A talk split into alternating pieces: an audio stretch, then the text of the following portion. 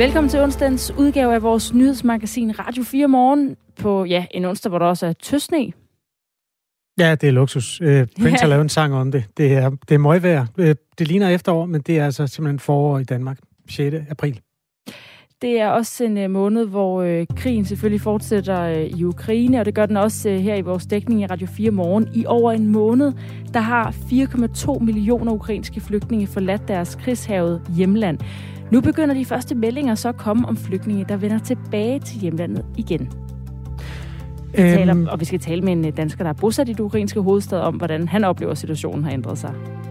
De seneste dage har vi også fortalt øh, forskellige historier om en meget fantasifuld 42-årig kvinde, der har misbrugt mange menneskers CPR-numre for at få udskrevet morfinpiller. Det efterlader tydelige spor i de her menneskers øh, patientjournaler, fordi der vil for tid og evighed stå ordet morfin. Vi skal tale med et af offrene for hendes svindel, øh, fordi øh, det har en påvirkning efterfølgende, og det er om cirka en halv time. Flere medier, Berlinske, Jyllandsposten, erfarer, at Reformkommissionen anbefaler, at man omlægger SU'en på landets kandidatuddannelser til et lån.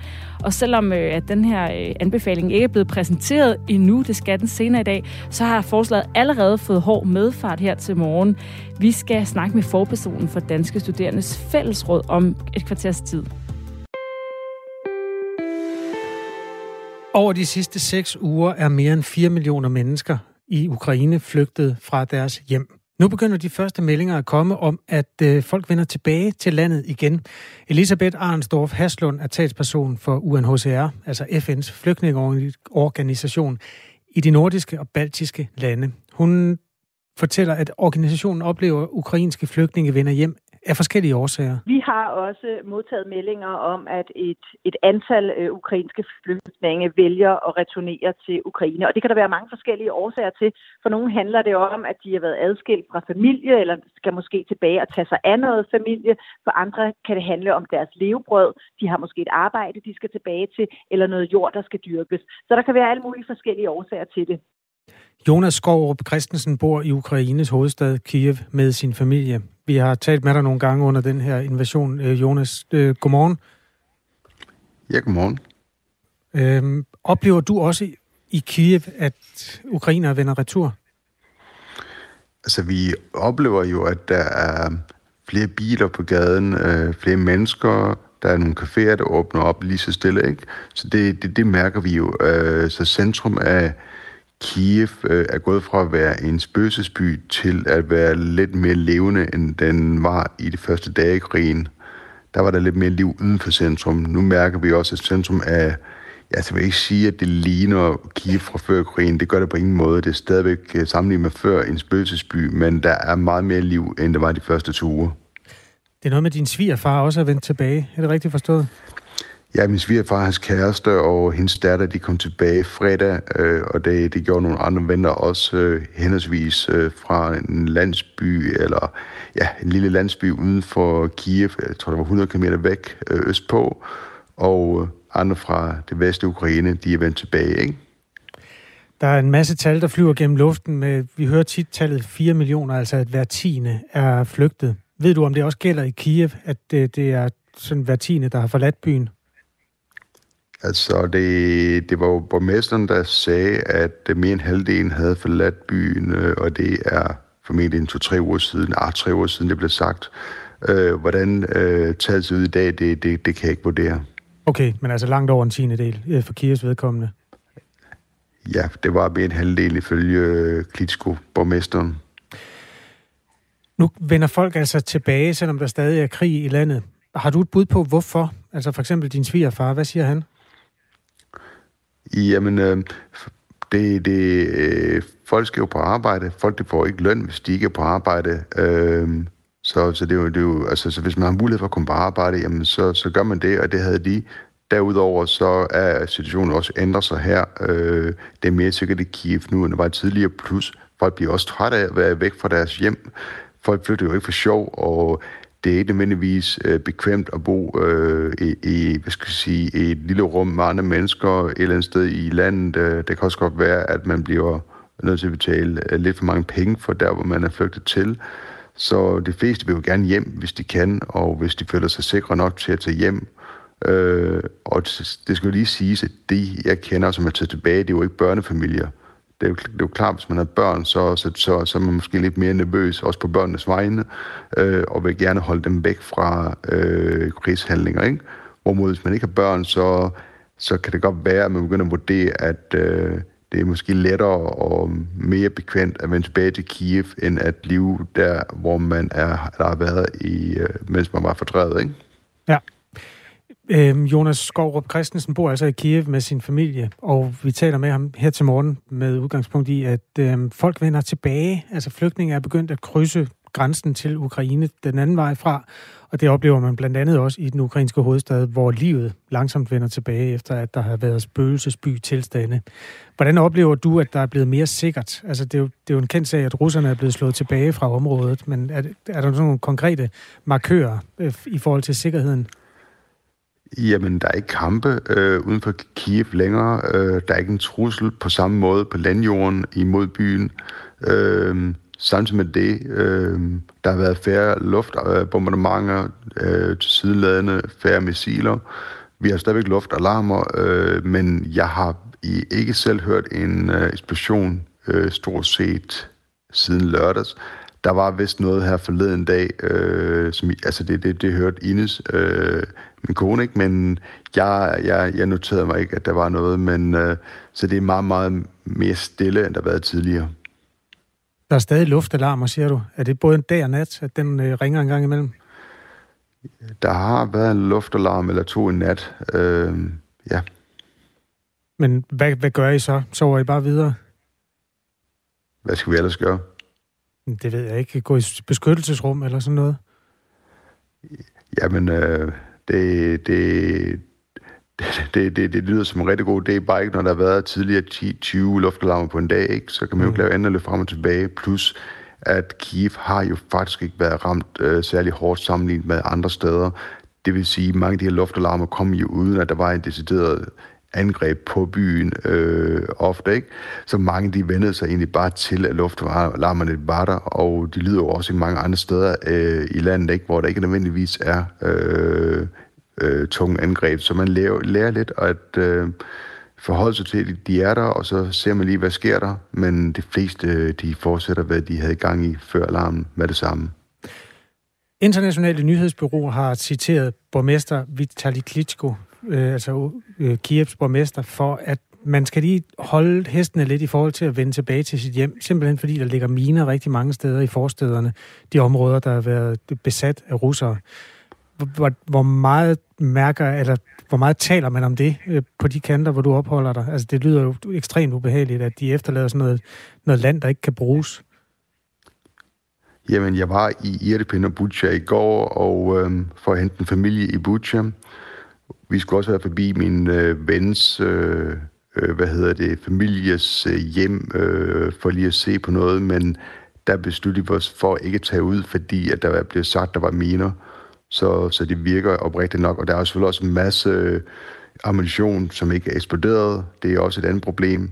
Så, så den, det, det, det, det er en kendt skærning, at der er miner, og der er mange, skal sige, øh, øh, meget ammunition, som ikke er eksploderet. Det, det, det er noget, som folk i områderne ved, og det er noget, som øh, vi, vi, vi, vi er tvunget til at forholde os til, hvis vi bevæger os i de områder.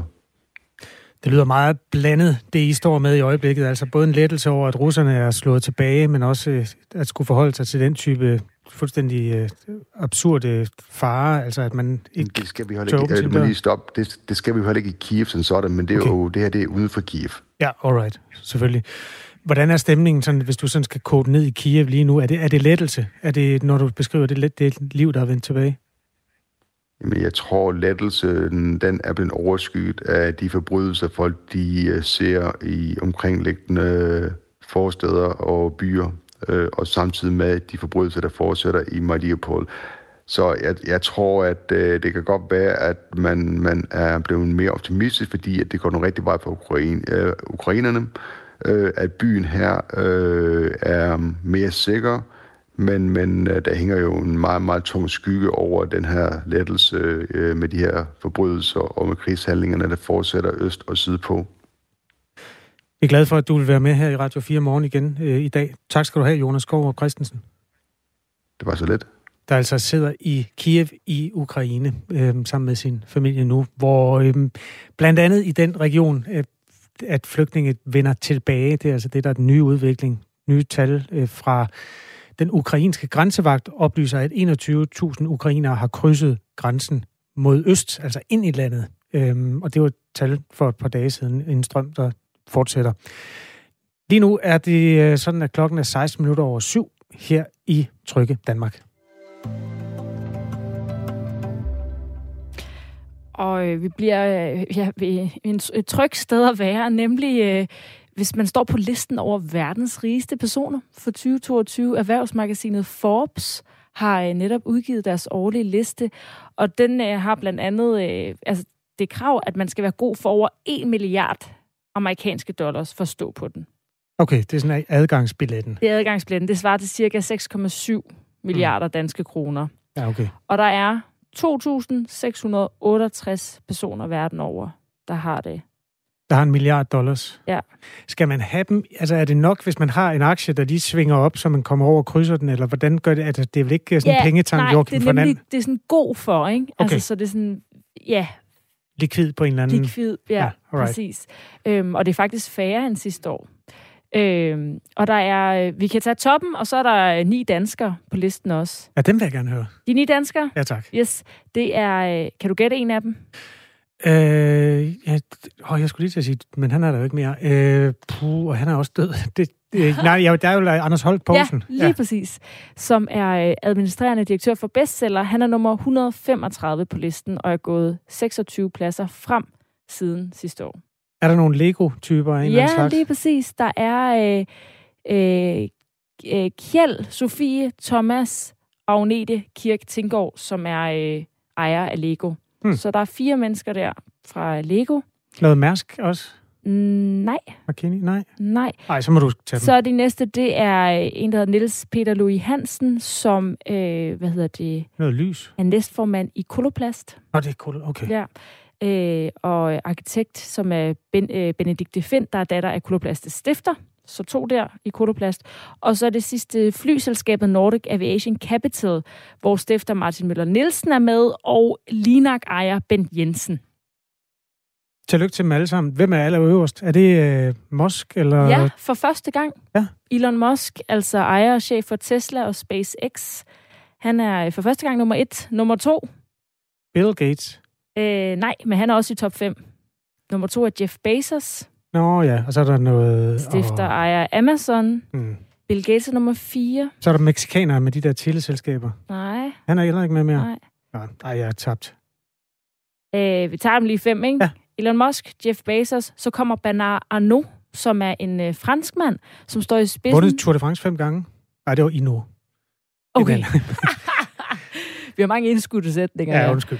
Han, jeg, har, jeg har ikke hørt om det. Det er en producent, der hedder LVMH, som er en luksusvareproducent, som han står i spidsen for. Og det viser sig, at det er altså nogen, der ejer Dior, Sephora, Fendi, Kenzo, sådan noget whisky, Hennessy, Tiffany-smykker.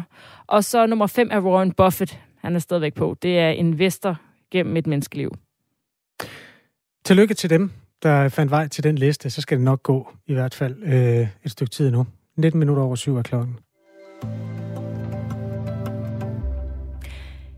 Reformkommissionen anbefaler, at man omlægger SU'en på landets kandidatuddannelser til et lån. Det er noget, som øh, Berlinske Jyllandsposten og TV2 erfarer lidt på forhånd, fordi det er en øh, anbefaling, som kommer som en del af en større pakke, som kommissionen præsenterer senere i dag. Men forslaget det har allerede fået en hård medfart her til morgen, blandt andet fra dig, Julia Lindmann. Godmorgen. Godmorgen. Du er forperson for Danske Studerendes Fællesråd. Hvorfor mener du ikke, at man skal omlægge SU'en på kandidaten til et lån? Øhm, jamen, jeg synes, at SU'en er en fundamental del af vores uddannelsessystem her i Danmark. Det gør sådan, at folk kan fokusere på at være studerende, og gør, at vi har lige muligheder for uddannelse. Hvorfor, hvorfor, er det, hvorfor kan det gøre, at man kan fokusere på det? Altså, hvad, hvad, hvad vil gøre, at man ikke kunne fokusere på det, hvis det var et lån? Øhm, der er jo rigtig mange, der for eksempel, hvis det var et lån, så er man, det er en større økonomisk sikkerhed, så vil det for eksempel være nogen, der er mere tilbøjelige til at arbejde en masse ved siden af, øhm, for ligesom at skulle kompensere det der, for at man ikke er så gældsat, når man er færdig med sin studie. Øh, samtidig med, at det er også bare meget at have et lån hængende over hovedet, og have et lån som ens hovedindkomst. Hvorfor er det et problem at arbejde ved siden af sine studier? Det er overhovedet ikke et problem at arbejde ved siden af sine studier, og rigtig mange studerende har også rigtig gode studiejobs, som de er glade for og kan få lov til at bruge deres kompetencer i. Men det er et problem at arbejde for meget ved siden af sine studier. Man er altså først og fremmest studerende, og der er kun 24 timer i et døgn, og derfor er det jo vigtigt, at man kan fokusere på sine studier og fordybe sig og gøre sig dygtig, som det meningen engang er. Og der ligger det jo så også i et, et lån, at man kan låne de her penge, og så betale dem tilbage, når man har tid til at fokusere 100% på arbejde efter sine studier. Hvorfor kan det ikke være en god løsning? Øh, vi er rigtig nervøse for, at det vil skabe en rigtig stor skævhed i uddannelsessystemet generelt. Øh, vi ser både, at folk fra øh, øh, svære økonomiske baggrunde øh, har, er mindre tilbøjelige til overhovedet at tage et lån til at starte med, fordi man ikke har samme forhold til penge. Øh, og derfor er vi også nervøse for, at man overhovedet vil starte på kandidaten, at det simpelthen vil afholde folk fra at tage en uddannelse. Det synes vi er enormt ærgerligt. Hvad bygger du den nervøsitet på? Vi kan se nogle studier, der viser, at der er studerende, der er mere, mindre til at tage et lån. Øhm, og også, at man ikke har samme økonomiske muligheder generelt. Altså, studerende kan i forvejen ikke få sin økonomi til at hænge sammen på SU. Det er de færreste, der kan leve kun af den. Øhm, så det vil bare skabe endnu en skævhed i, hvem der kan tage en uddannelse. Jeg synes, det er noget, vi skal være stolte af i Danmark, er, at vi har et uddannelsessystem, der er ret lige og giver mulighed for alle, og giver de studerende mulighed for at frigøre sig fra sin familie og studere. Ja, og hvor er det, altså, øh, ja, nu ved jeg ikke, om du kan huske det, men hvilke studier er det, der viser, at det vil skabe den her skævhed i uddannelserne? Øh, øh, øh der er blandt andet nogle studier lavet på Aarhus Universitet. Der er også noget, når man kigger i forhold til Norge og Sverige, hvor dele af det er lån. Øhm, der er nogle studier, der viser for Jøvestudien fra 2021, at øhm, studerende bliver mere afhængige af sine familier. Øhm, og så er der et studie øh, fra øh, Nielsen fra 2009 på Aarhus Universitet. Jeg taler altså med Julia Lindmann, der er forperson for Danske Studerendes Fællesråd ovenpå øh, en øh, anbefaling, som øh, sandsynligvis vil komme fra Reformkommissionen senere i dag, om at man skal omlægge SU'en på landets kandidatuddannelser til et lån. Og Julia Lindmann, hvis omlægningen fra SU til lån kan frigive penge, som eksempelvis kunne bruges på at højne kvaliteten af uddannelserne, hvorfor er det så ikke en god øh, bytte, hvis man kan sige det sådan. Men jeg synes, det er et skævt argument. For det første synes jeg, det er ærgerligt, at man det skal gå ud over de unge, at man ligesom gældsætter dem og putter dem i en økonomisk svær situation for at finansiere det her. For det andet, så hjælper uddannelseskvaliteten jo ikke noget, hvis at de studerende ikke engang har mulighed for faktisk at fokusere på de uddannelser, eller starte på de uddannelser til at starte med. SU'en er ligesom det her fundament for, at man kan fokusere på sine studier og har en økonomisk sikkerhed imens. Og det synes jeg, vi skal være stolte af at bevare. Reformkommissionen den blev nedsat i 2020 af regeringen og har til formål at anbefale reformer, som skal sikre flere hænder til arbejdsstyrken, bedre velfærd og et produktivt erhvervsliv mange år frem. Og forslaget om at omlægge SU'en er ikke helt ny. Tidligere har Dansk Erhverv været fortaler for at omlægge SU'en til et rentefrit lån på kandidatuddannelserne. Politisk set er der ikke den store opbakning. I januar i år slog uddannelse- og forskningsminister Jesper Petersen fast over for Akademikerbladet, at SU'en ikke skal omlægges. Hverken SF, Radikale eller Enhedslisten støtter forslaget, og det bekræfter de også nu her over for Ritzau. Men formålet er altså at øh, skabe flere hænder til arbejdsstyrken, bedre velfærd og et produktivt erhvervsliv mange år fra frem. Så hvis forslaget altså er med til at gøre det, og på nogen måde også kan højne kvaliteten af uddannelserne, kunne du så være parat til at røre ved SU'en? Nej, jeg synes, øh, som sagt, så synes jeg, at SU'en er så fundamental en del af vores uddannelsessystem. Jeg synes, det skal følge de studerende hele vejen igennem, og det synes jeg er en rigtig vigtig pointe. Vi skal sørge for at give folk lige muligheder for at tage en uddannelse, og vi skal sørge for ikke at pille ved studievalg og sådan noget ud fra SU'en. Det synes jeg er en ærgerlig måde at gøre det på. Hvor mange tror du, der vil vælge kandidatuddannelsen fra, fordi at det blev et lån? Uh, jeg har ikke nogen tal på, hvor mange, men jeg tror da helt klart, at det vil skabe en stor usikkerhed for mange, og det vil virkelig rejse en debat. Jeg tror også, der er mange, der vil tænke over, hvilke muligheder de har, om de ser sig selv i en fremtid, hvor de kan faktisk betale den gæld af, som vil skabe en stor usikkerhed. Så jeg tror da, at det er i hvert fald noget, rigtig mange vil tænke over, og nogen også vil hoppe fra over. Hvad ville det betyde for dig, hvis det var et lån på en kandidatuddannelse? Øh, jamen personligt synes jeg faktisk, at det vil påvirke mit studievalg meget. Jeg synes ikke, jeg synes i forvejen, at jeg kæmper for at få enderne til at mødes øh, på en SU, øh, og vi synes, det var helt vildt svært at skulle starte mit voksenliv med en øh, stor gæld, øh, da jeg vil synes, det skaber en kæmpe stor usikkerhed. Jeg synes i forvejen, at mange unge står usikkert, når man skal ud på boligmarkedet. Vi kan se, at vi er en af de første generationer, der står værre end generationen før os. Skal vi så også starte med et stort lån? Det synes jeg vil være ærgerligt, og det vil i hvert fald påvirke mig meget. Vil, hvis man starter med, øh, ja, starter med et lån og en gæld, man skal betale tilbage, når man er færdig med sin uddannelse, kan det så omvendt ikke også være med til at presse nogen ud i at få et job, når de er færdige? Jo, men det synes jeg ikke, at man har behov for at presse folk ud i at få et job. Det vil folk jo selvfølgelig rigtig gerne. Nu har man brugt fem år, eller i hvert fald som det ser ud lige nu, fem år, til at dygtiggøre sig og gøre sig bedre og at finde ud af, hvad man vil med sit studie. Og der tror jeg, at langt de fleste i forvejen rigtig gerne vil ud på arbejdsmarkedet. Så det tænker jeg slet ikke er et problem. Tak fordi du vil være med, Julia Lindmann. Tak fordi jeg måtte være med forperson for Danske Studerendes Fællesråd. Og det er altså kl. 11 i dag, at Reformkommissionen holder pressemøde, hvor de altså sandsynligvis vil komme med den anbefaling, blandt andre, at man omlægger SU'en på landets kandidatuddannelser til et lån.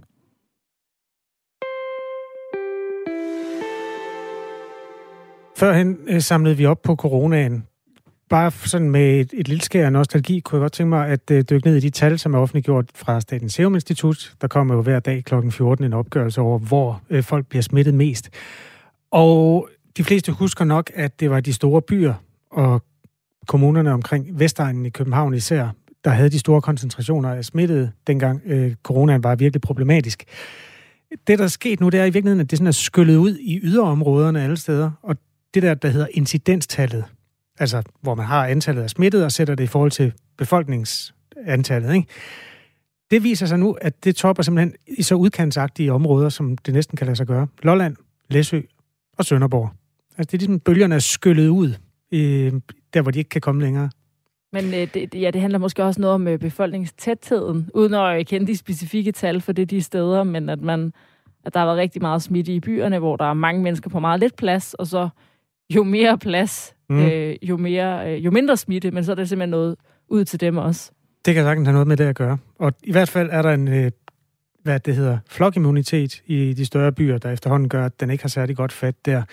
Helt nede i bunden af listen, der ligger god gamle Ishøj, som plejer at være det førende område i forhold til coronasmitte i Danmark. Der har kun været 53, der er bonget ud med en positiv test den forgangne uge. Det var de sidste, der lige skulle have det.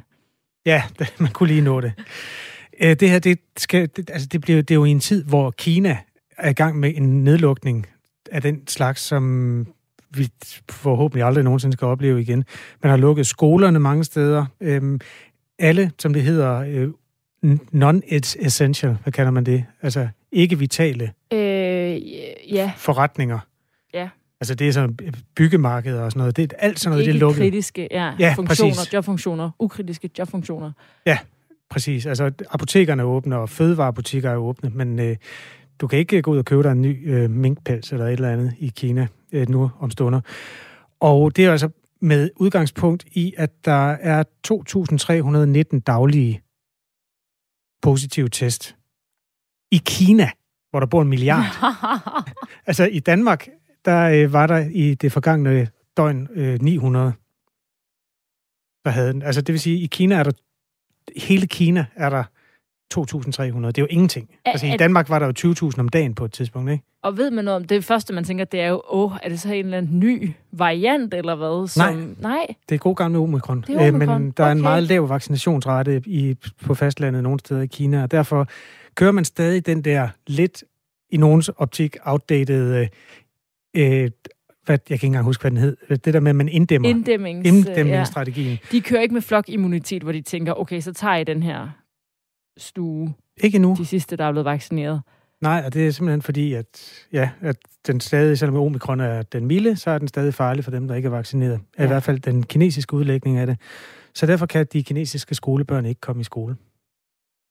Jamen, synd for dem. Ja, vi ved, hvordan det var. Øhm, lige nu er du lige midt i Danmark den 6. april, og klokken den er halv otte. Du lytter til Radio 4 morgen, hvor der er et nyhedsoverblik med Sofie Levering.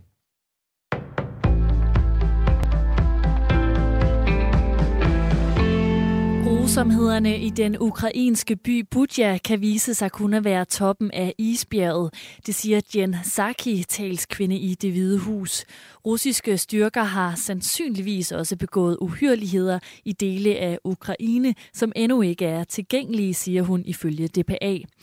Billeder fra Butja har vist lige af civile, der ifølge Ukraines regering er blevet henrettet af russiske invasionsstyrker, før de trak sig ud af byen. I alt er omkring 300 personer fundet dræbt i byen, der ligger uden for Kiev.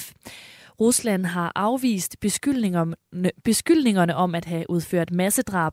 Ifølge den russiske udenrigsminister er der tale om en iscenesat situation, der er blevet spredt på sociale medier af Vesten og af Ukraine. Danskerne kommer tilbage i idrætshallerne. For første gang siden corona gjorde sit indtog af medlemstallet i de danske idrætsforeninger nemlig steget. Men mens især drengene og mændene er vendt tilbage, så holder piger og kvinder sig stadig derhjemme. Og en af forklaringerne kan være, at coronanedlukningen varede længere tid for indendørs idrætten. Det siger Charlotte Bak Thomasen, der er landsformand i DGI. Udendørsidrætterne de kom øh, tilbage en nogle uger før, at man simpelthen kunne vende tilbage til, til indendørsidræt der i foråret. Og det er jo her øh, gymnastikken øh, øh, træner, og det er her øh, svømning øh, finder sted, og det er også her fitness øh, finder sted. Det er indendørs. Og, og det er øh, store, stærke idrætter, som appellerer rigtig meget til piger og kvinder. De tre nævnte idrætsgrene, gymnastik, svømning og fitness, har tilsammen mistet godt 87.000 medlemmer fra 2019 til 2021. DGI vil hjælpe idrætsforeningerne med at få flere medlemmer, både de gamle og nye, blandt andet ved at uddanne nye trænere. Det er jo også nogle aktiviteter, som har stået stille øh, store dele af, af corona, og det er rigtig vigtigt, at der er stærke og dygtige frivillige, som kan tage imod og give en god træning ude vores øh, foreninger. De udvisningsdømte, som ifølge regeringen skal afzone i Kosovo, skal selv betale for en hospitalsbehandling. De vil således blive pålagt at betale for en privat sundhedsforsikring. Forsikringen skal betales ved tvangsopsparing af den løn, som de indsatte modtager for at arbejde i fængslet. Det fremgår af et udkast til loven, som skal muliggøre afsoning i Kosovo. Det skriver avisen Information. Ifølge flere menneskerettighedsorganisationer er udkastet for uklart. Dignity, som er et dansk institut mod tortur, finder det problematisk, at der ikke fremgår en alternativ løsning, hvis de indsatte af den ene eller den anden grund ikke kan tegne en sundhedsforsikring. Det siger overlæge i Dignity Marie Brasholdt til Information. Omkring 300 civile mænd i Mali er blevet henrettet af Malis militær. Det skriver menneskerettighedsorganisationen Human Rights Watch i en rapport. Det skulle være sket fra den 27. til 31. marts i et område, der er kendt tilhørssted, tilholdssted for militante islamister i landet. Ifølge militæret i det vestafrikanske land var der dog tale om en professionel og vellykket operation, hvor terrorister blev dræbt. Her til morgen skyet og i de nord- og østlige egne regn, slud eller tøsne. I løbet af dagen klarer det måske en lille smule op, men der vil stadig være regnbyer. Mellem 5 og 10 grader og en let til frisk vind. Det var nyhederne her på Radio 4 med Sofie Levering.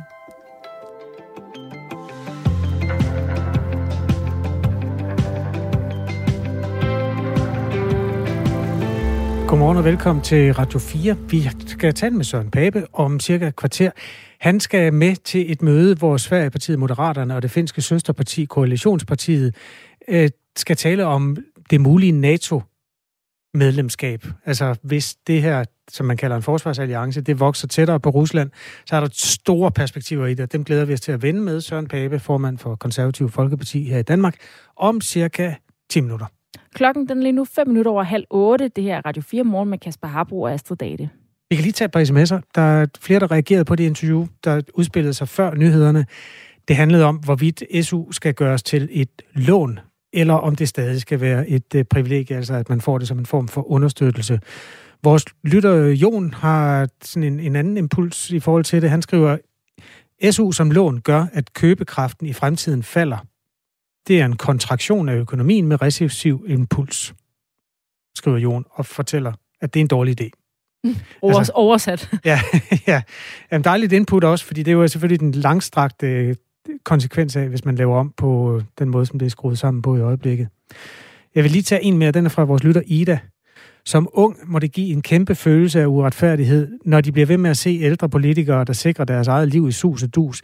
De havde mulighed for SU til evigtid og billigere adgang til hus og hjem og mindre demonisering af nyuddannede.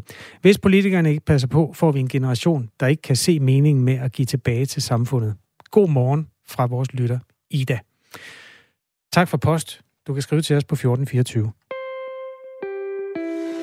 De seneste dage har vi fortalt om en omfattende svindelsag, hvor en 42-årig kvinde har svindlet sig til at få udskrevet morfin ved at bruge andre folks CPR-numre. Ifølge en opgørelse, som Radio 4 og TV2 har lavet, så er kvinden på den måde uberettiget fået udleveret ca. 6.000 morfinpiller. Og måden, hun har gjort det på, det er altså gennem opkald til vagtlæger, hvor hun ved hjælp af øh, opdigtede sygehistorier snyder vagtlæger i hele landet til at udskrive vanedannende morfin, hvorefter hun så selv har været nede på apoteker og hente det. Og vi skal lige høre nogle klip fra nogle af de samtaler, som hun har haft med forskellige vagtlæger, for at høre nogle eksempler på, hvor god hun faktisk er til at lyve. Klippene er fra programmet Løgn og Morfin, der kan findes i vores øh, app, hvis man har lyst til at høre hele programmet i øh, Radio 4. Men her er hun altså den 42-årige øh, kvinde, der her udgiver sig for at være Frederikke Jonsen. Goddag, det taler med Frederikke Jonsen. Ja, fra Aalborg. Ja, ja. jeg er lidt langt hjemmefra. Mm. Men hvad kan jeg hjælpe dig med, Frederik? Jamen, jeg har været øh, til stævne øh, og øh, altså, hest, hestestævne, hvor jeg blev smidt af min hest, den fik man et øh, mindre flip, og så klippede den mig af, så jeg landede lige i, i, i stolperne. Og så fik jeg simpelthen øh, pakket min fod. Øh, det var i Sverige, jeg var dernede til stævnen. Ja. Nå, og så øh, jeg har brækket mit øh, brækket to ribben i faldet også. Øh, ja, det var lort det hele. Vi skal også have et klip, hvor hun øh, udgiver sig for at være en, der hedder Carstens kone. Det er fordi min mand han har brækket benene. Han har sådan en Hoffmann-apparatur på venstre ben. Vi har behov for at komme til lægen, fordi han havde øh, problemer med, han havde fået sådan en forfærdelig udslæt. Min mand han har kræft i mavesækken, øh, og som har spredt sig til øh, tarmen. Og når hun øh, så har vagtlægen i røret, spørger hun efter morfinpræparatet Oxycodon. Hør her, hvordan det lyder. Og, og Orion, hvad fanden er der står? Oxycodone. Ja, oxycodone, ja. Hvad i alverden? Ja, det ved jeg godt, Det er et langt navn. Det har jeg styr på. Nå, okay. Det er til i alverden, og det er for et langt navn. Kvinden har misbrugt CPR-nummer fra 41 personer, men det er ikke overraskende, hvis man spørger Peter Kruse, der er cybersikkerhedsekspert fra CSIS Security Group. Det er nemlig ret nemt at få fat i sådan nogle CPR-numre. Det flyder faktisk rundt med CPR-nummer, hvis man kigger på nettet. Det har de gjort i årtier, og øh, CPR-nummer som sådan, altså enkeltstående, det er simpelthen ikke godt nok til, at man kan, man kan få udskrevet receptpligtig medicin. Så vi har grundlæggende noget, der er helt galt her. Men CPR-nummer er altså nemmere at få fat i, og det er også en, en handelsvare blandt kriminelle. Derfor bør der også være mere sikkerhed omkring CPR-nummer, siger Peter Kruse. Man kunne sagtens koble noget, når man for eksempel ringer ind til en, til en ledevagt, med minimum kontrolspørgsmål. Og det kan jeg høre på de optagelser her. Det forekommer ikke. Og den anden del af det, det er, at man jo sagtens kunne bygge de normale ting, vi bruger i, i, i dagligdagen, nemlig mit idé, ovenpå, så at man som minimum skal gå ind og, og klikke noget af, som man logger på og siger, det er mig, der har været i kommunikation med lægevagten. Så forhindrer man misbrug. En af de 41 personer, som har fået misbrugt sit CPR-nummer, er Kia Tranbjerg Tofgaard. Godmorgen til dig. Godmorgen. Hvordan føles det at øh, have sit CPR-nummer øh, blevet, øh, blive, blive misbrugt? Jeg synes, det er stærkt grænseoverskridende, netop fordi at man kan, man kan bruge det til så forfærdeligt meget. Øhm, jeg synes altid, jeg har gået sådan og passet godt på det.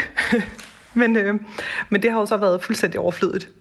Ja, dit uh, CPR-nummer det blev misbrugt i 2018 og cirka et halvt år frem. Ja. Og du fandt ud af det, fordi du fik en mail fra lægen om, at du altså ikke må få ordineret morfin fra alle mulige læger over hele landet. Og samtidig så fik du at vide, at lægen var bekymret for dig og dine børn, og at du skulle tage kontakt for at få igangsat misbrugsbehandling. Ja. Du fik øh, også overbevist lægen om, at dit CPR-nummer var blevet misbrugt, og det altså ikke var dig, der havde fået ordineret morfin. Hvordan fik du øh, overbevist lægen om, at, øh, at det altså ikke er dig, der har fået alt det morfin? Jamen, altså, jeg ringede op til dem øh, lige så snart jeg kunne, fordi den besked, du omtalte før, den kom selvfølgelig sådan fredag eftermiddag, efter de var lukket, så det var en utrolig lang weekend. Så ringede jeg og fik, øh, fik aftalt en tid, hvor jeg simpelthen var derop fysisk og var hammerende bekymret, fordi vil de tro på mig? Men altså, efter en ganske kort snak, så, øh, altså, så troede de på, at det var mig. Altså, jeg var klar til at lade dem tage blodprøver og hvad som helst, bare for at bevise, at det ikke var mig. For jeg synes, det var så langt ude. Hvad, hvad, var de selv overrasket over, at det var sket? Ja, meget. Øhm, og det var dem selv, der var blevet opmærksom på det, og der var problemet også, at jeg var lige skiftet læge, og det er et stort lægehus, øh, og de kendte mig ikke. Øh, så, så de kunne heller ikke sådan med rimelighed sige, at ej, det er nok ikke det er nok ikke hende, der har gjort det. Det må være noget misbrug, fordi de anede simpelthen ikke noget om mig på det tidspunkt, fordi jeg var lige skiftet, fordi jeg lige var flyttet. Jeg taler med øh, Kia Tranbjerg Tofgaard, altså en af de 41 personer, som har fået misbrugt sit CPR-nummer af en kvinde, der har øh, øh, snydt vagtlæger i hele landet til at udskrive morfin, som hun så selv har hentet på apoteket. Og Kia Tranbjerg Tofgaard, hvordan tror du, at kvinder har fået fat i dit CPR-nummer? Jamen, det, det er et godt spørgsmål. Jeg, altså, det må næsten være noget, der er blevet lækket på, på nettet i nogle af de der store CPR-læg, fordi jeg har aldrig nogensinde mistet en punkt. Jeg har aldrig fået sådan stjålet en punkt. Jeg har aldrig mistet en taske eller et sygesikringskort øh, hvor, eller noget andet, hvor mit, hvor mit CPR-nummer det står på. Så så det må simpelthen være, være et eller andet datalæg, ellers har jeg utrolig svært ved at forestille mig, hvordan det skulle være. Men jeg ved det simpelthen ikke. Og vi har jo konkret kendskab øh, her på Radio 4 til, at det er 41 personer, som har fået misbrugt deres CPR-nummer, men der kan altså være mange flere, der har øh, oplevet det, som du har. Hvad vi fik har... faktisk en sms i går, skal vi lige sige, ja. fra en øh, person, der ikke tidligere havde været i mediestrømmen omkring det her, som også havde haft den samme oplevelse. Vi hører meget gerne fra dig, hvis du er en af dem, der har været i klemme i den her sag. Du kan skrive en sms til 1424. Og Kira Tranbjerg Tofgaard, du kan måske sætte ord på, hvad konsekvenserne er, hvis man er, hvis man er en, der har fået misbrugt sit CPR-nummer, som det er sket for dig. Jamen, konsekvensen er den, at du får rigtig meget arbejde ud af det, øhm, fordi du står alene med det her ansvar om at få, øh, prøve at få berigtet de her ting i, i dine journaler, øhm, og der er ikke ligesom, der er bare ikke nogen hjælp at komme efter. Altså, du skal selv finde ud af, hvor det er henne, du skal berigtige det. Jeg troede så, det var Sundhedsdatastyrelsen. Det fandt jeg ud af, at det ikke var. Nu skal jeg have kontakt til alle regioner, hvor der er blevet ringet til. Altså, så det er hele tiden mig, der skal være opsøgende øhm, i forhold til at... Øh, at få rettet de her oplysninger, og jeg kan jo ikke engang få det slettet, jeg kan jo kun få det berigtiget. Øhm, hvorfor, bedste, kan, hvor, hvorfor kan du ikke få det slettet fra din journal, at du har fået udskrevet morfin, når det ikke er dig, der har fået, øh, fået, øh, fået øh, øh, hvad hedder det, jeg skulle sige henvisning, fået det udskrevet af lægen? Jamen det har jeg fundet ud af sidenhen. Det troede jeg naivt også, man kunne, men øh, der er åbenbart noget dansk lovgivning, der gør, at, øh, at man ikke kan få slettet ting fra, øh, fra sin journal, men man kun kan få det berigtiget. Øhm, det er der sikkert en masse andre, der er meget klogere på end mig, men øh, det er den oplysning, jeg har fået. Vi har lige talt med en ekspert, som siger, at man skal se sit CPR-nummer som privat, men ikke sikkert. Hvordan, øh, jeg tænker, at du ikke ser dit CPR-nummer særlig sikkert efter den her episode. Nej, det gør jeg godt nok ikke. Øh, jeg synes, det er nogle utrolig gode forslag, han, øh, han kommer med. Det her med, at altså, bare vi køber en, en lille ting på nettet skal vi jo også validere med, med nem idé for at godkende øh, betalingen. Altså sådan, det må simpelthen være muligt at sætte noget op, der ikke bliver alt for byråkratisk øh, til, til, når det er den type medicin, der skal udleveres. At man ikke bare på sit blanke ansigt kan gå ned og hente noget, der er så stærkt på vegne af andre, eller bare på vegne af sig selv. Jeg kunne forestille mig, at man også bliver utrolig opmærksom på øh, muligheden for at blive øh, for, for, for svindlet med sit CPR-nummer, når man først har oplevet det. I hvilke situationer efterfølgende at, har du sådan tænkt over, at, øh, at her der giver du faktisk dit CPR-nummer, eller her, altså er der sådan nogle situationer, hvor at det har gjort dig mere bekymret for muligheden for at øh, få misbrugt dit CPR-nummer? Jamen, altså, jeg har været vanvittigt bange for, om det kunne lade sig gøre at optage noget lån eller sådan noget i mit CPR-nummer. Øhm, der kan man så få lagt sådan en blokering på. Øhm, Men, men det, jeg egentlig mest har været bange for, det er de der konsekvenser for altså ting, som jeg ikke kan måske kan gennemskue lige nu, men konsekvenser, det kan have ud i fremtiden. Det kunne være, at der står de her ting i mine papirer. Det kunne være i forhold til forsikring eller pension, eller hvis der nu skulle ske et eller andet akut med mig, jeg blev indlagt og fik, fik meget højere doser af, af medicin, end jeg kan tåle, fordi jeg jo ikke normalt tager den slags medicin. Hvad kunne du ønske dig i forhold til øh, den her konkrete sag, hvor du har fået misbrugt dit CPR-nummer? Jeg kunne godt tænke mig, at man så på, at, at der skal lidt mere til at få udleveret medicin, end at man kan gå ned og bare sige et CPR-nummer højt og, og sige, at du henter det på vegne af dig selv eller på vegne af andre. Altså en eller anden form for kontrol. Øh, det er en af dem der, uden at jeg har løsningen på det, så, så noget den dur. Ja, en øh, bedre sikkerhed med CPR-nummeret. Tak øh, i forhold til, ja, i hvert fald når man skal købe sin øh, medicin. Lød det altså fra Kira Tranbjerg Tofgaard. Tak fordi du var med. Jo, velbekomme og god dag. Og hun er altså en af de øh, 41 personer, som Radio 4 har kendskab til, har fået misbrugt deres CPR-nummer af en kvinde, der har snydt vagtlæger over hele landet til at få udskrevet morfin. Hun har uberettiget fået udleveret ca. 6.000 morfinpiller. Og hvis du vil høre mere om den her sag, så er der altså et program på Radio 4 i vores app, der hedder Løgn og Morfin, hvor du kan finde øh, sagen udfoldet. Comedy-kontoret med Torben Sangil og Anders Fjelsted. Vi er jo et comedy-program, og selvfølgelig kan man også lave stand-up og konspirationsteorier. Det er faktisk ret oplagt. Det er måske bare ikke lige det, der er et oplæg til dialog. Find Comedy-kontoret som podcast og lyt med fredag kl. 13 her på Radio 4. Okay, dengang jeg var ung, der tog man sgu ned på dins. Og så lavede man sine 10 minutter, og så drak man bajer. Og det var tider. ja, oh, the good old days. Radio 4 taler med Danmark. Klokken er 7.46. Lysten til at blive en del af NATO-fællesskabet vokser i flere af vores nordiske broderlande. På grund af krigen i Ukraine er flere politiske fløje i både Sverige og Finland nu gået sammen i en arbejdsgruppe for at se, om de sammen kan søge om medlemskab af Forsvarsalliancen under et topmøde, der kommer til at finde sted i den spanske hovedstad Madrid til, øh, til sommer. I dag mødes Sverige partiet Moderaterne og det finske søsterparti Koalitionspartiet for første gang i Stockholm. Og øh, til det her møde, der er Danske Konservative Folkepartis partileder Søren Pape også inviteret med. Godmorgen, Søren Pape. Ja, godmorgen. Hvorfor er du inviteret med? Ja, altså jeg er inviteret med for at fortælle lidt om, øh, hvordan det faktisk er at være med i NATO og som et øh, lille land og et, øh, et glad med NATO-medlem og de muligheder, der er i, øh, i NATO, de perspektiver, der er, og hvordan vi måske kan hjælpe og bakke op om øh, en hurtig proces med Sverige og, og Finland, så de, kan, så de kan blive en del af NATO, hvis de selv ønsker det. Hvilke erfaringer med Danmarks NATO-medlemskab vil du dele med dine svenske og finske partikolleger? Jamen, jeg vil jo først og fremmest, jeg, jeg tror ikke på den måde, jeg kan fortælle dem noget nyt. De ved jo godt, at det handler jo om, at vi kan sove trygt om natten og være en, en, en hel del af den frie verden. Og øh, det at kunne, øh, kunne sikre sig, at det er jo lande, der har grænser op til, til Rusland og de tider, vi lever i, øh, så ville det jo være fantastisk, hvis vi var et øh, forenet Norden, der stod sammen i, øh, i NATO. Og jeg forstår godt, at man er bekymret. Fordi jeg er virkelig bekymret, når jeg taler med vores søsterpartier i, i Sverige og, og Finland, når de ser, hvad der sker i Ukraine. Det kan jeg sandelig godt forstå. Hvad siger du til timingen? Altså, man har jo haft mange år, hvor man kunne søge med i NATO. Nu kommer man så, altså hvis man var meget kritisk anlagt, vil man sige, de, de kommer og, og søger en forsikring på et tidspunkt, hvor der er gået ild i et hjørne af papiret. Jo, men man kan sige, øh, de kommer også til at betale øh, prisen. Det er jo ikke gratis at, at, at være med, og der følger nogle krav med at være med i øh, NATO. Men jeg har det jo sådan, at øh, i bund og grund har vi da kun én interesse her øh, i Danmark, og det er da, at de nordiske lande er med i NATO, og vi står sammen i NATO.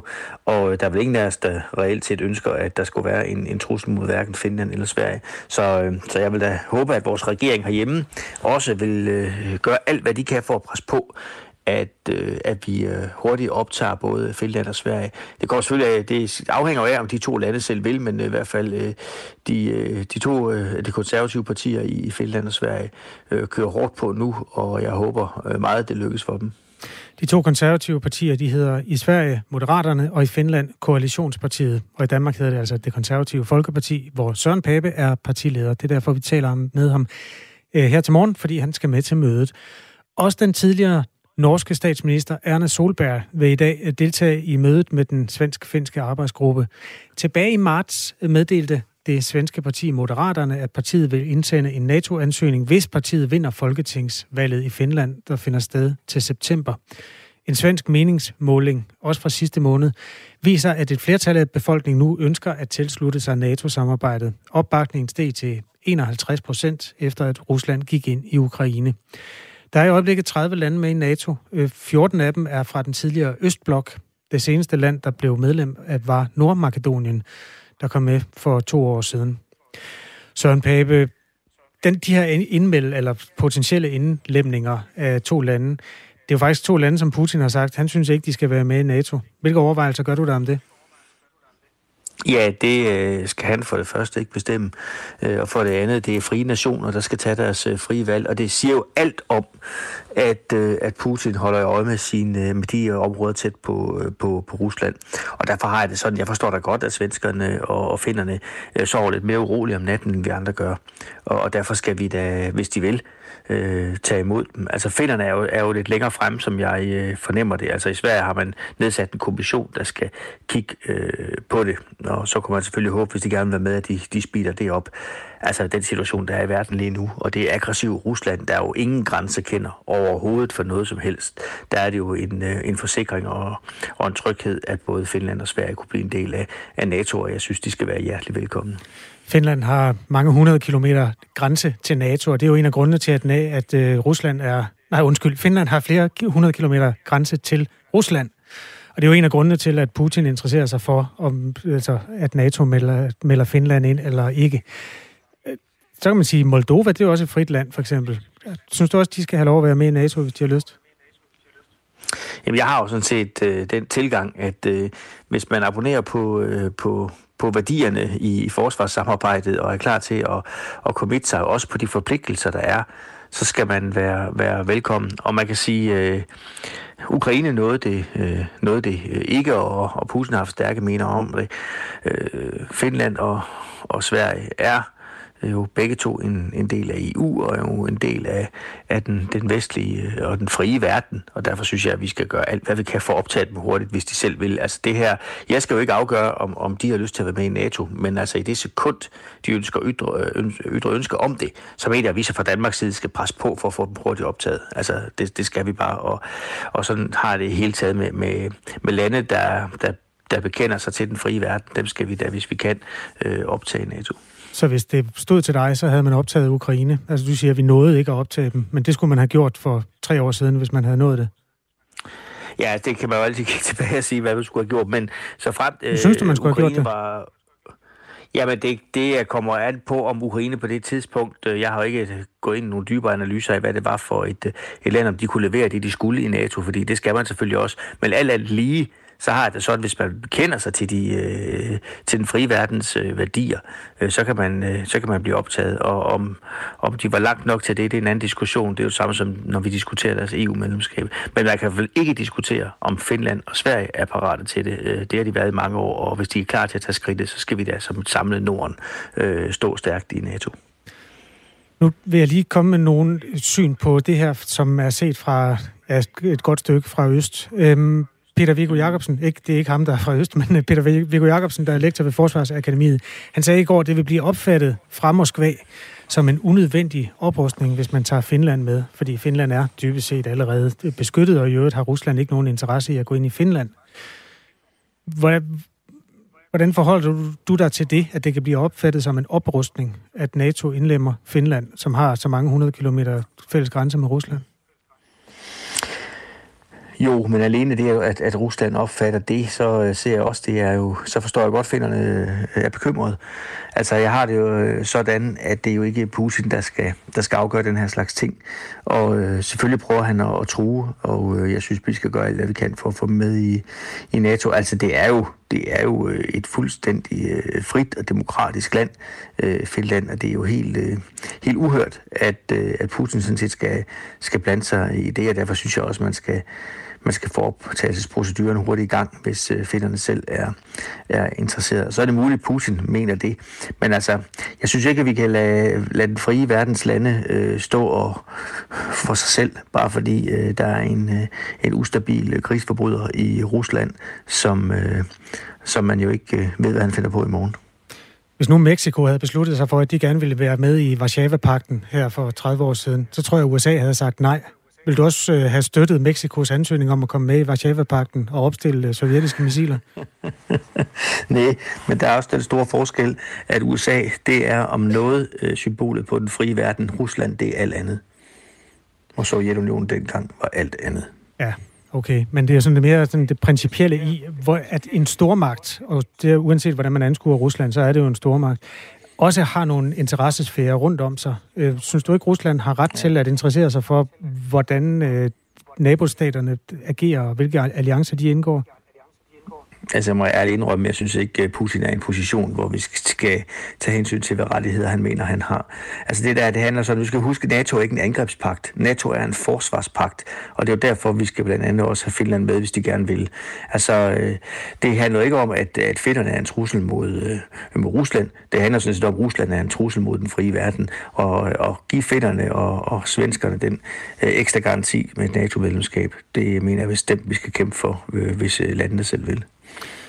I østlige lande er der nogle steder en divergerende opfattelse af, om NATO er en angrebspagt eller en forsvarspagt, og det gælder blandt andet i Serbien, hvor NATO jo gik ind og intervenerede i forbindelse med den der Kosovo-konflikt i 90'erne og bombede øh, serbisk infrastruktur. På den måde går man jo også med en anden forhistorie og en anden opfattelse af, hvad NATO egentlig er. Hvad vil du i givet fald gøre for at overbevise dem om, at NATO ikke øh, kunne finde på at, at bombe uden for sin egen øh, øh artikel 5-grænser øh, næste gang? Ja, men altså, jeg bilder mig egentlig ikke ind, at, øh, at vi sådan set kan overbevise Putin om så meget. Jeg tror han ved det jo inderst inde godt, men vil selvfølgelig øh, markere sig og pusse sig op her. Altså, øh, Finland og Sverige, det er jo øh, EU-lande, det er en del af den frie verden, og ønsker de at være medlem af NATO, øh, så, skal de, så skal de bare have lov til, skal de bare have lov til det. Altså, længere synes jeg sådan set ikke, den er. Ja, til sidst, der var også øh, et, et, øh, vi snakkede også med Peter Viggo Jacobsen i går, der også øh, øh sat fokus på spørgsmål om økonomi i forhold til sikkerhed, at hvis Finland kommer med i NATO, så vil det sandsynligvis betyde, at Rusland føler sig nødsaget til at opruste. Det vil betyde, at vi skal opruste og altså bruge flere penge på militær. Så at, at det at tage Finland med betyder, at øh, begge sider bruger flere penge på militær, uden at det egentlig gør os mere sikre. Er det også et hensyn, der skal tages, i, når man øh, skal se på, om et land skal være med i NATO? Jeg synes, det hensyn, der skal tages, det er, om man som land bekender sig til den frie verden og den frie demokratiske verden. Og hvis man så vil betale det kontingent, det koster at være med i øh, den bedste forsvarsalliance, der nogensinde er set og skabt, så skal man have mulighed for det. Altså, jeg synes, at vi skal... NATO er stærk. NATO er meget stærk, og det er muligt, at Rusland vil opruste. Men altså, overfor samlet NATO har, har Rusland jo ikke en chance, og jeg mener, at vi skal styrke øh, NATO alt det, vi kan. Ikke for at angribe nogen, men for at være sikre på, at vi kan leve i fred og frihed. Søren Pape, der er lige kommet et stykke e-post fra vores lytter Marco. Han skriver, NATO har ikke lavet andet end at angribe andre lande. Nå, no, men øh, det, det er så Marcos synspunkt. Altså helt ærlig, grund til, at vi kan sove roligt om natten her i Danmark, det er jo, at vi er en del af NATO. Altså grunden til, at Bornholmerne kan sove roligt, det er jo, fordi vi er en del af NATO. Altså vi er jo øh, på nogle steder ret øh, østvendte, og øh, jeg tror ikke, vi skal tage, øh, vi skal ikke, øh, vi skal ikke gamble med det her. Altså, vi skal være dybt taknemmelige for, at vi er en del af, øh, af NATO-fællesskabet, eller så vil jeg ærligt talt være meget urolig. Øh, og jeg kan godt forstå, at man er så nervøs. Altså, jeg synes virkelig, man skulle prøve at tale med, med svenskerne og, og finderne. Når jeg taler med mine politiske kolleger, de er jo, de er jo reelt nervøse. De har jo set, hvad der foregår lige i øjeblikket, og jeg er uenig med, øh, med, med, med Marco, som, som lytteren hedder. Mm. Øh, jeg har det sådan, at det her det er den, det er den rige verdens bedste øh, garanti, øh, og, øh, og det står jeg gerne ved, og jeg er dybt taknemmelig over, at der var fremsynede politikere, der i sin tid meldte sig i den her organisation. Bare lige afslutningsvis Søren Pape, som altså er på vej til at møde med de to søsterpartier i henholdsvis Sverige og Finland for at øh, tale om den potentielle indmeldelse af Sverige og Finland i NATO-alliancen. Så hvis du kan svare kort på det, hvor realistisk ser du muligheden for, at de to lande er med i NATO om 10 år? Det synes jeg er så meget realistisk. Altså, hvis de selv beslutter sig for det, så kan jeg ikke se nogen som helst grund til, at man ikke i NATO-fællesskabet skulle være interesseret i at optage to demokratiske øh, EU-lande, frie lande, og det, det, skal de, øh, det skal de kunne efter min mening. Tak fordi du var med. Velkommen. Søren Pape er altså partiformand hos Konservative Folkeparti her i Danmark. Klokken er halv syv, og vi skal have en omgang nyheder på den. Den er anden- faktisk helt 8. Den er 8. Ja. Klokken er 8. Og, øh, Lige om lidt. så vi skal have en øh, længere omgang nyheder. Øh, hvad hedder det? Og bagefter, der skal vi øh, tale om to ukrainske kvinder, der er kommet til Danmark, som kan have været ofre for menneskehandel og udnyttelse.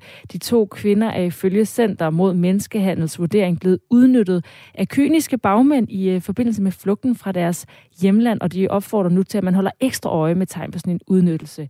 Men Du lytter til. Radio 4, og der er nyheder med Sofie Levering klokken er 8.